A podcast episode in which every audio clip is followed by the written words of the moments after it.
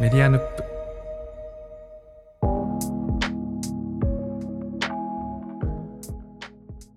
今回も雑談会でいいんじゃないかと思ってるんですけどはいはい。でもいいですよね。定期的な雑談。そう雑はい談、 その連続性のある雑談はいはい。がいっぱいあると思うんでちなみに前回で言うとですね宮本さんがあのサニー、うんうんうん。はい。サニーがあの購入した後持ち帰る途中で故障したそうなんですと。ころで話が終わっておるんですけどもはい。その話もあるしあとはねポッドキャスト・ザ・ギャザリングがうーん。これ我々とあとその他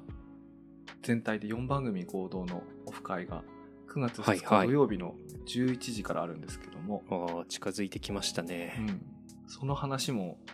まだちゃんとしてなかったからそれもあるしはい。あと昨日俺腰抜かすぐらいびっくりしたのが自はい分。のベランダに置いてあるビオトープあのベランダビオトープってジャンルあると思うんですはけいど、 はい。あそこにあのザリガニが100匹ぐらい あの卵から帰ってあ の3ミリぐらいのザリガニがすごい100匹ぐらい泳いでて これはえこれは俺大変なことしてしえまうんじゃな本い当ですね。すごい。あしかも今の時期なんですね。なんかもっと早くそれこそ孵化してとかじゃないんですね。なんかね調べたところによるとあの春と秋の2回産卵時期があるらしいんだけど、へえ。なんかうちの場合はこう真夏にそうですね。で実はねザリガニ飼い始めてもう3年経つんだけどはい。このちゃんとした孵化に成功したのは今回初めてで、おお。なんかもうびっくりしてはいはい。なんていうかえこれ100匹全部成長したら俺犯罪者になっちゃうんじゃないかと思ってあ のあザリガニって今普通に飼えないの知ってますあそうなんですかなんかその外来外来種みたいななんかあるんですかえっとねそう外来種のその条件付き特定外来生物っていうのに指定されて、はいはいで購入販売野外への放出が禁止されるってのがあってへえ、まあ今家で飼ってる人はいいんだけどはいはいそのザリガニ釣りとかに行った後に取った後にもう一回放つのはもうダメとかあと当然ながら自飼っ分を取ったてらるものをこう川に放流しに行ったりするのはもう犯 罪ダメないの、はねはいへええじゃあもうその100匹はもうこれから共にしていくしかないとおと思う思うじゃんあはい はいそうですねやばいやばいこれ無理だから俺最後なんていうの喋るレシピでザリガニ料理やるとこまで俺こう見えて 秋に秋にっていうかはい1年後とかにやばいと思ったんですけど、はいまあはい一応調べるとこのどんどんどんどん大きくなっていく途中で共食ういんうんザリガニって共食いするんですって小さい時なんかでもしてるイメージありますね確かになんかハサミだけになってるとかなんかちっちゃい時に飼ってた時にそういうあり記ました憶があるかもしれないはいそうそうなんかね淘汰されるらしくて100匹全部あんな大きさにならないらしいんではいはいまあそれは一旦安心したんですけどにしてもなんて言うんだろうなザリガニって水草食べるんですよだから一生懸命育てたビオトープがなんか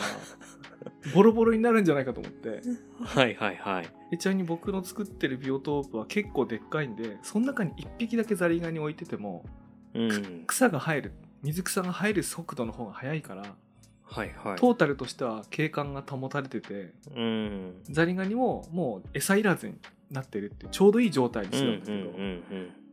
でもねなぜかね1匹しか入れてないと思ってた水槽にもう1匹いたんだねだからうんねおーその交尾して100匹に増えたんだよ、はいはいそっかそっかそ っかそうっすねせっかくこの水草がボロボロにされると思 ってでも腰抜かすぐらいびっくりしてやばいってまあはいはいえまだ変わってないんですかそあそれが今朝でしたっけえっとね昨晩あ昨晩はいはいあのね朝餌やってる時にはね気づかなかったんだけどうんあの昼間日のあるうちはね出てきてなくてはいはい夜になってくるとなんかそのわらわらと水面っていうかその水中にどっか隠れたとこから出てきて おーそれが本当ねかけねなしに100匹ぐらいいたんですよはいはいはいはいで調べたら1回の産卵っていうか1回の孵化で数百匹出るって書いてたから、まあ、合ってるんだけどうん。どうしようと思ってもう食べるしかないんじゃないかなやザリガニ料理、そっか、そうっすよね、確かに。いや、やっぱでもそう考えると、やっぱ景観を維持するって難しいっすね。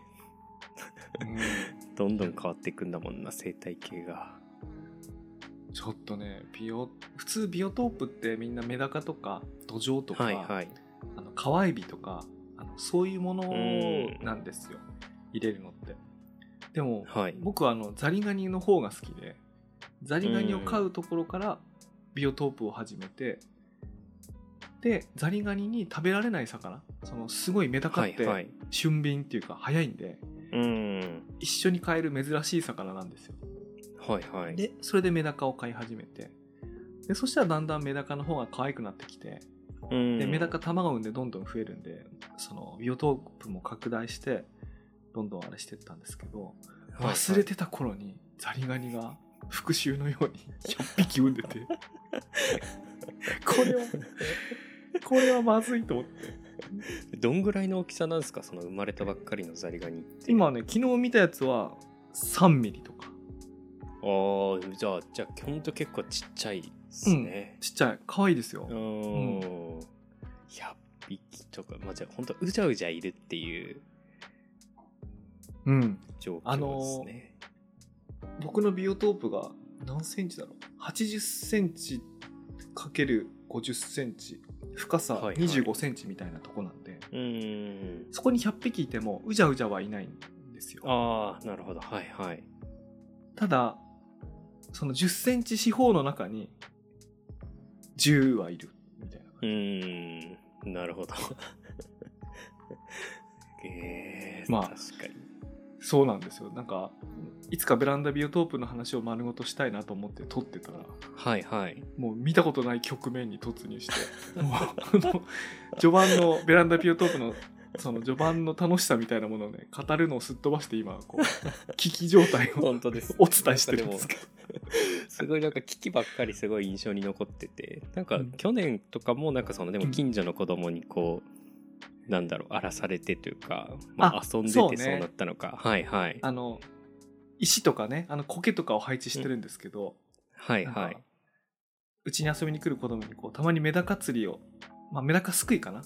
うん許許可するんですけど、はいはいそれ熱中した子供が石をこうゴロゴロね動かしてねはいはい警官が一旦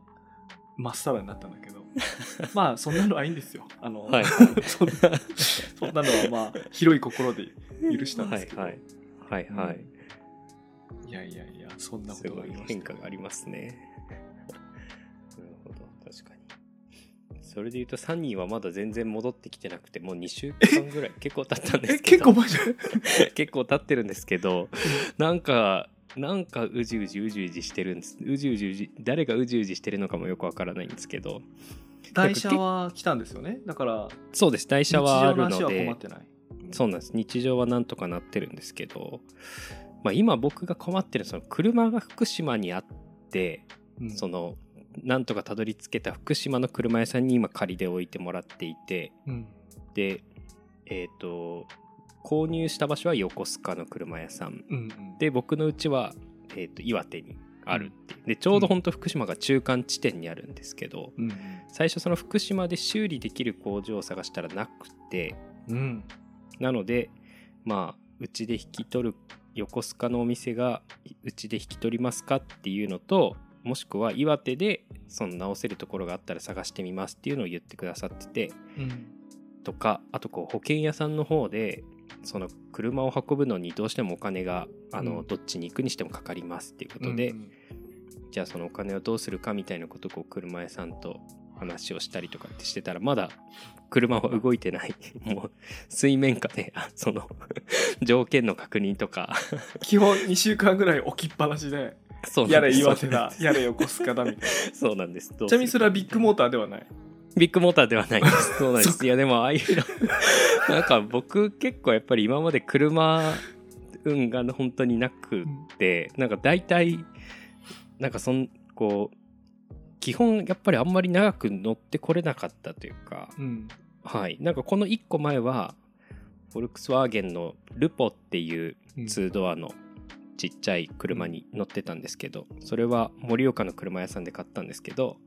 それも結構こう買ってすぐ調子が悪くなってまあでもそういうもんだと思ってたのでこう車屋さんにこう直してくださいみたいなので一回うん修理に出したら、もうそっから半年ぐらい僕ずっと台車ででも台車がたまたま何あを買っのたのか分かんないですそうなんです何を買ったのか分かんない1 ヶ月ぐらい12ヶ月乗って、うんその後半年ぐらい台車ででも台車がすごいミニの、うんこうミニクーパーみたいなの、はいそれも台車がすごくいい車だったのでなんかこう、むしろこう満足感もあるといううか、んうん これはこれ楽しいなと思って過ごしてたんですけどでもそれを車屋さんが販売してたらしくてカーセンサーとかグルーネットに乗ってた 車だったらちしょっとく待っててちょっと待ってちょっと待ってえーっとこの栗山さんが販売してたの車屋さんが販売してたのは、はい台車で来たミニクーパーじゃなくて、はい工事じゃない修理のために預けてた宮本さんのフォルクスワーゲンを売ってたってことですか、あ違います違いますその僕が台車で渡されたミニクーパーが実は販売中の車ででじゃあなので逆だつまり台車を売りに出したんじゃなくて売りに出している商品を台車としあてそうそ乗うらでせすてる台って車こととでしすてよねはいそうです貸されていたっていう状態だったので、僕が乗ってたらちょっとあの購入された方がいるので返してくださいっていうのになって台車を返して でちょっと直ってない状態の車を渡されてなのでまたすぐ壊れちゃってでそれを直しにお願いしようと思ったら もう工場がなくなってるみたいなあれみたいなで連絡先もつながらないみたいなのが1個前のあれ車でちょっと待ってちょちょっと待ってくださいこれ今世間で絶賛ビッグモーターが話題になってますけどもはいまあああいう何かしらその隙をついてうんこすい事業をやってたはいはい会社って他にもいっぱいあるんじゃないかみたいなのが話題になってますけども、はいはいまあ、何しろそはの知識差がすごいじゃないですか車に関してはだから素人うんい我や々本当がそうですよねいやこれこれぐらいかかりますとかお金かかります、うん時間かかりますダメでしたって言われたらうんもう鵜呑みにするしかないけど、はいはいもうやりたい放題やられても分かんないですもんねうんいや本当にそうなんですだからなんか多分すごい僕はカモにされてるというかなんでなんですかねすごい悲しいです僕は本当に車それだってその修理工場だけじゃなくて、まずその初手からその買った車からおかしかった可能性あるじゃないですかまずそうなんですよねおかしい車を買わされておかしい修理工場に置き、直ってないのに戻され、またう壊んれではい最初に買った値段よりも結構払ったってことですよねそうですねなんだかんだどんどんどんどんお金もこう高くなっていくっていうのもあるしでもやっぱり今回のその本当に直近か買ったそのサニーはうんやっぱりそのでも、まあ、いくら壊れたとはいえその修理修理というか今置いてもらっているのは福島にある日産のディーラーなのでもう本当にその日産の人たちあじゃがみうんうんそうなんです保管してくださってるんですけど壊れてるんだけどすごい状態いい車ですねって言ってくれててあそうなんですよね みたいななんかもうすごい嬉しいまだ本当に乗ったことはないんですけど すごい誇らしく僕も思えるこのれでもしかしてあの車買う方も売る方もみんなはいアホっていう可能性はないですか、そうそのパターンはあるかもしれないですね、あまりにも車が好きすぎて、 はいはそいの車の性能安全に人を運ぶっていう性能に目をつぶって、はいはこの車の美しさに目がくらん でみんなアホなことをしてる っていういいですねっていやこれいいですよあいいですよねって買いますって言っていや乗れないんですけどねっていやでもいいですよねっつって確かにそんなことをしてるだけなのかもしれないですね何をしてるの僕はね車に何を求めてるのかも全然わかんないんですけど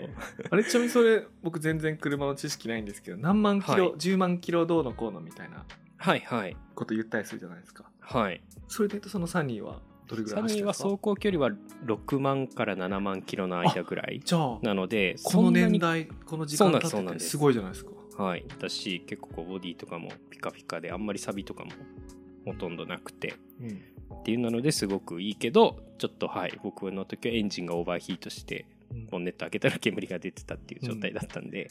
もう今は走れない状態なんですけど僕車詳しくないというか持ってないから詳しくないんですけどその割にあの YouTube とかであのレストア動画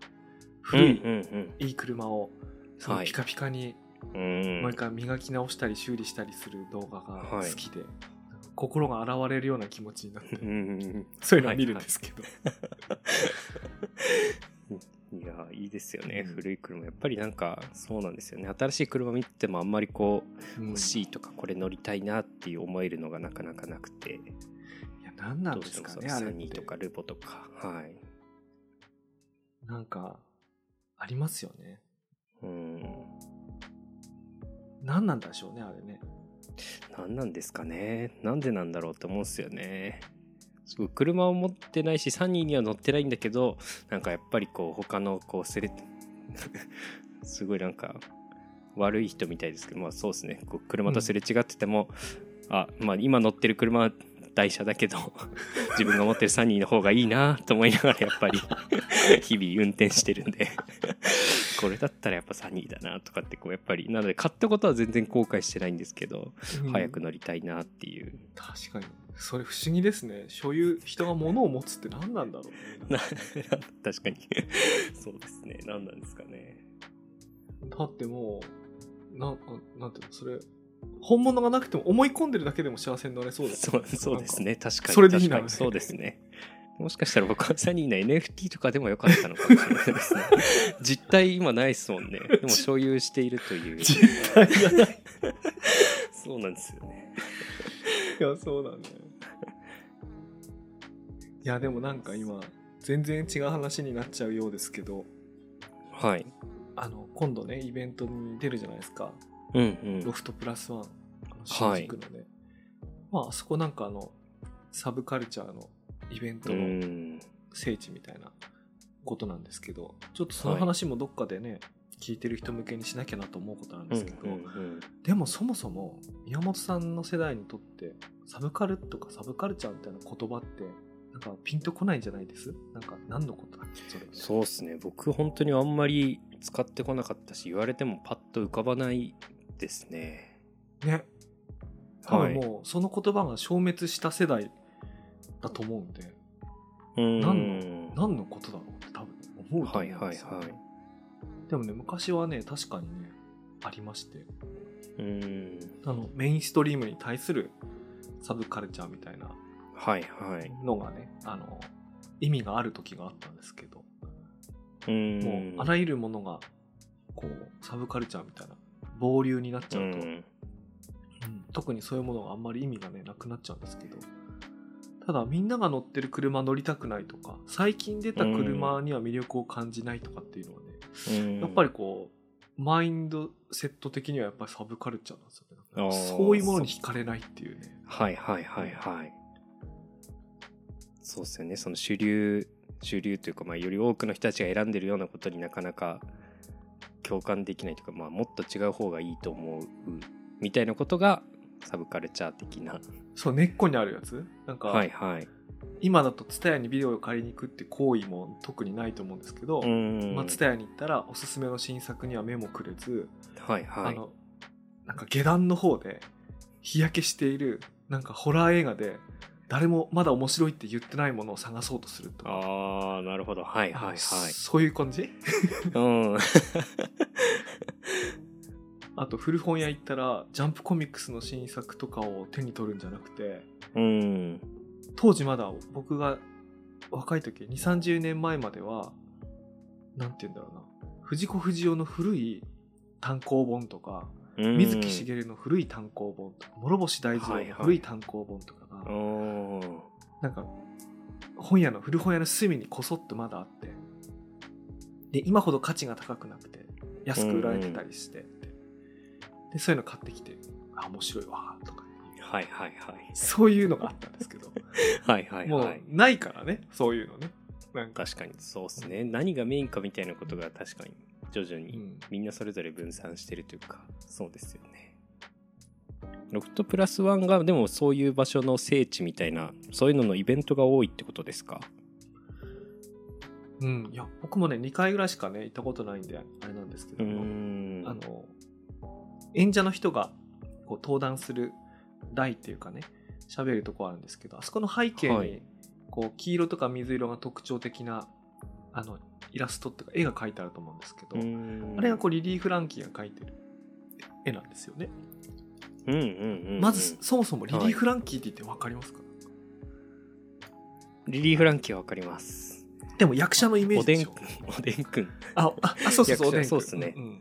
そうですよねおでんくんそうそうそうそうでもなんか今となってはそのなんか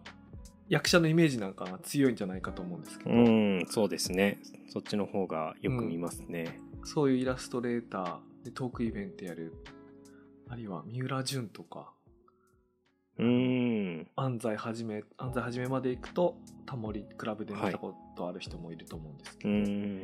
なんかそういうやつがね、はいはいはいはいなるほど確かにサブカルですねうん、そうそうなそうなんですよでももちろんあのそれだけじゃなくていろんなイベントにも使われたりするんですけどうんでもなんとなくねそういうサブカルっていう言葉自体がこうそんな元気がなくなっていっているこの10年、うん20年だったと思うんではいはいあのやっぱ決定的だったのがあの「モテキ」っていうあの漫画とドラマあ映ー画がありましてはいはいはいまああん中でこう主人公がこうサブカル好きの青年として登場するんですけどなんかそれがかうんなんかこううんものすごくこうダサく見えるっていうかあのはいはいダサく描いてるっていうかなんかそのダサく描いてるんですよねうんでそういうものをこ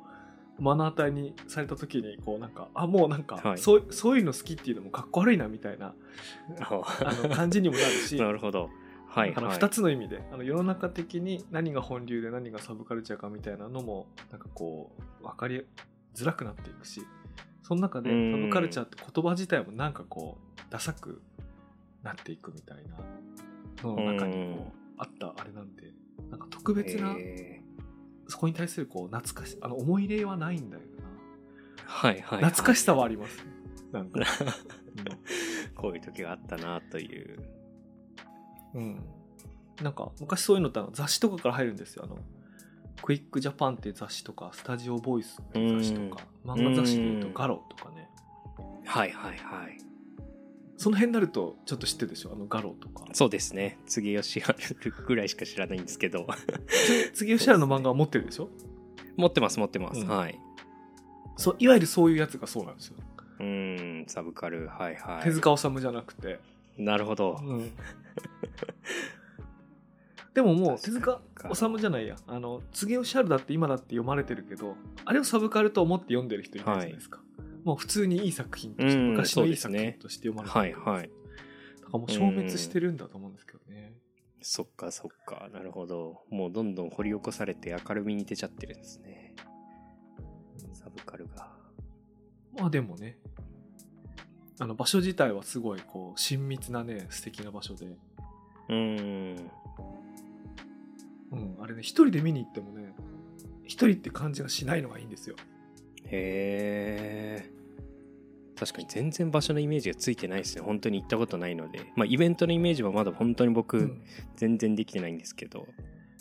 あのーすごい狭い居酒屋さんみたいなとこに行ったと思ってほしくてはいはいでそのテーブルに料理が並ぶ代わりにステージで喋ってる人たちがいてうーんであーそなるのほ椅ど子の間を、あのー歩いてる店員さんがいてはいで呼び止めて、その飲み物とかね、まあ、ちょっとした食べ物なんかを注文はい、するんですよ。でその飲み物とか食べ物の料金の一部がその登壇者の人たちにもこう支払支払われたりなんかして、うーんうん、なのでみんなで飲食しながらお話聞きながらやったりするんですけどへーあのすごい一人で行っても隣の人と絶対喋ったりしないんですよだって前に出てる人の話聞いてるから、うーんそっかそっかはいはいでも絶対隣の人と趣味合うって絶対わかるわけですよそんなとこにわそざっわざか来そっるかだから笑うタイミングとかなんとかは結構一致してこううんニコニコしてでだんだん酔っ払ってくるわけねうん。一人なのに一人じゃない感じがする場所としてすごくよくできてるあんですよね。えー、なるほどいいですね確か僕も野球観戦に行った時のバックオフィスの一番前の列みたいな感じですね、確かにそうかもそうかも。 はいはいでそういう野球とかサッカーで盛り上がれない人たちなんですよだからそこはね、うん なるほそういうメインストリ ームどはいはいはいの、うんえー、いやそうっすよねいやなんか僕が何をしたら皆さんに楽しんでもらえたり期待ってなってもらえるかなっていうのを考えてましたでも確かに山本さん何をしたらいいですかねそうなんよ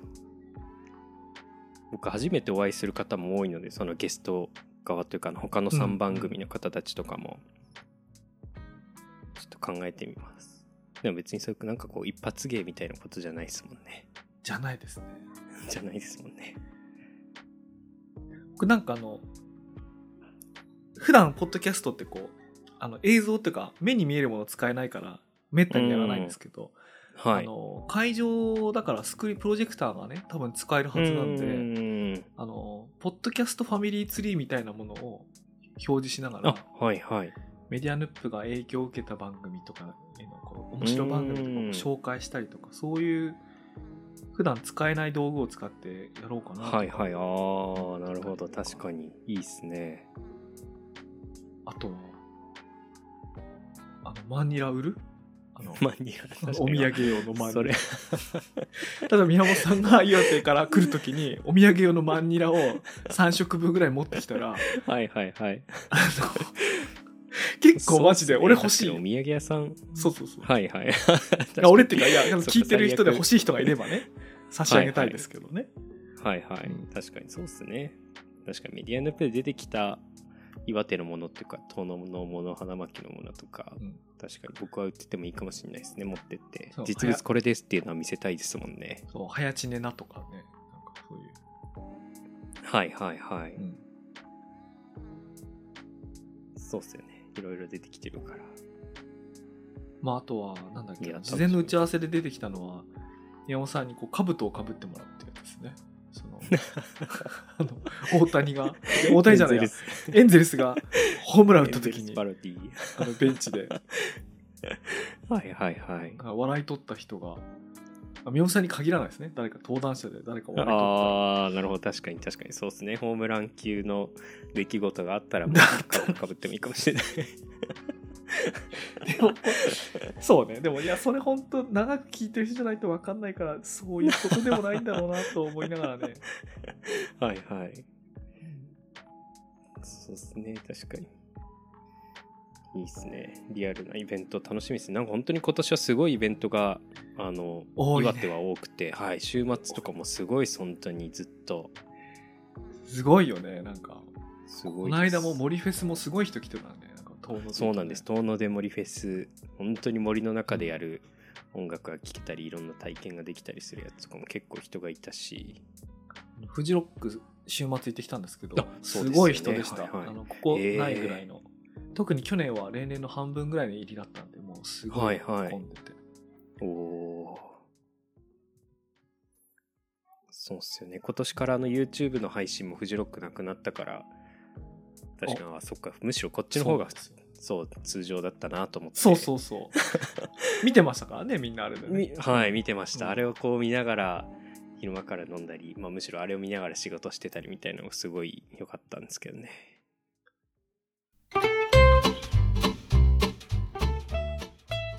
まだ今日からするとあと1ヶ月ぐらいあるんではいはいちょっとなんか催しを考えないといけないんですけどそうですね催し考えながらちょっと僕からお伝えしたいこととしてはあの一人で来てめちゃくちゃ大丈夫なはいはい場所っていうかね設計になってるんでうーんもう孤独にフラッと来てもらえればはいはい はいでもなんかその感じはそうすごいむしろ楽しそうですそうそうそうそうなんですよ、うんそうなんですよ、みんなでワイワイ行くっていう、うんまあ、感じももちろんいいんでしょうけど、じゃあそんな感じではい、はいじゃあどうもありがとうございましたはい、ありがとうございました。